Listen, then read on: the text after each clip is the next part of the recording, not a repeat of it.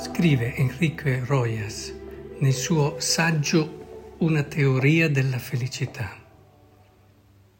È chiaro che nella vita esistono molte cose buone che noi rincorriamo e il cui raggiungimento ci produce allegria e piacere.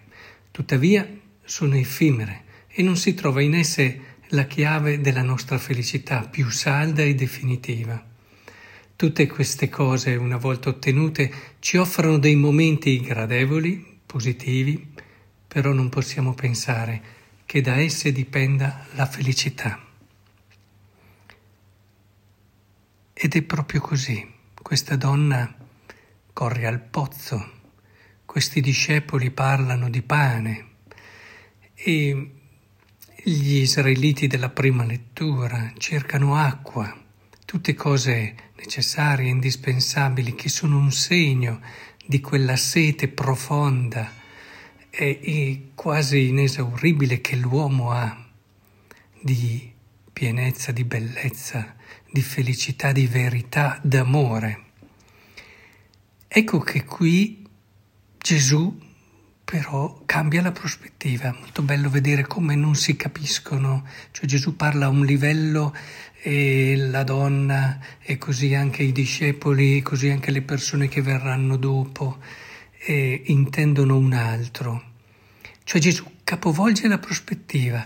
Questo che è un enigma irrisolvibile perché l'uomo non troverà mai qualcosa che possa davvero riempire il suo cuore, perché il suo cuore è una misura così grande, ecco che ha una soluzione questo problema essenziale, cioè cogliere come nella sete che l'uomo ha ci sia un eh, rimando a un mistero più grande, non fermarsi solo a questa sete, ma capire che questa sete ti parla di un'altra sete, che è la sete di Dio. E direi che questo è il cuore di oggi, cogliere come nelle nostre vicende umane c'è quasi un valore di rimando continuo, quasi sacramentale a, alla realtà della sete dell'amore di Dio, di cui ci parla la seconda lettura, in fondo, perché parlandoci di quest'amore che va al di là di ogni buon senso e di ogni criterio. Un amore che eh, si dice sì, si può capire che uno muoia per un giusto, ma per un ingiusto, per... Dio è così, Dio è così e noi facciamo così fatica a capirlo, continuamente rischiamo di isolarlo là nell'astrazione, ma sì, Dio, e, e invece viverci e giocarci la partita della nostra vita in un modo totalmente diverso e non far entrare quella che è la realtà di Dio, cioè il fatto che Lui ha sete di noi in questo modo, una sete grande, infinita, inesauribile come inesauribile il cuore di Dio. E questa è la chiave della felicità e della vita. E certo provare anche, ma rimarremo delusi presto, a cercare la nostra felicità nelle cose che ci stanno intorno, non che non dobbiamo eh, usarne, non che non dobbiamo anche farne tesoro, intendiamoci bene, ma guai se ci fermiamo lì. Anche quell'esperienza bella di parziale e benessere che il dissetarsi ad una creatura ti dà, ti deve sempre rimandare alla sete di Dio. E questo è un principio chiave chiave per capire anche il cuore della nostra esperienza di fede, perché è qui che si capisce il pensiero di Paolo quando ci dice che siamo giustificati per la fede e non per le opere, perché è così facile. Se non entriamo in questa prospettiva dove ciò che ci nutre e ciò che ci dà felicità è questa sete che Dio ha per noi, rischiamo di cercare la nostra felicità e pace nel sentirci tranquilli bravi, in coscienza siamo a posto, ci siamo comportati bene. Non è questa la felicità che Dio ha pensato per noi.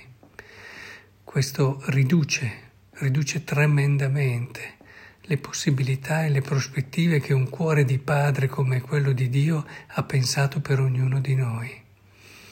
invece eh, di chiuderci in questa scatola che può essere un moralismo, che può essere un fariseismo, cerchiamo piuttosto di entrare in quella che è l'orizzonte aperto dell'amore di Dio. Perché poi le scatole, sapete come va a finire? C'è chi ci entra, c'è chi è giusto, c'è chi va bene, c'è chi non va bene.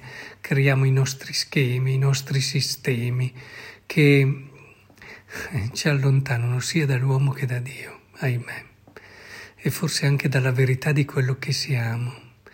Lasciamo davvero che allora la sete di Dio convinca il nostro cuore, entri e disseta, disseti il nostro cuore e, e diversamente dalle altre eh, soddisfazioni, dagli altri modi attraverso le quali noi cerchiamo di dissetarci, ci accorgeremo che tutto questo ci darà molta semplicità, ci aprirà gli occhi, ci farà vedere il mondo e il prossimo in un modo diverso, lo sentiremo più vicini al di là di quello che ha vissuto, di quello che ha fatto, di quello che ha fatto bene o di quello che ha fatto male. Ci sentiremo fratelli. Ed è questa la gioia più grande che possiamo dare al nostro Padre che è nei cieli.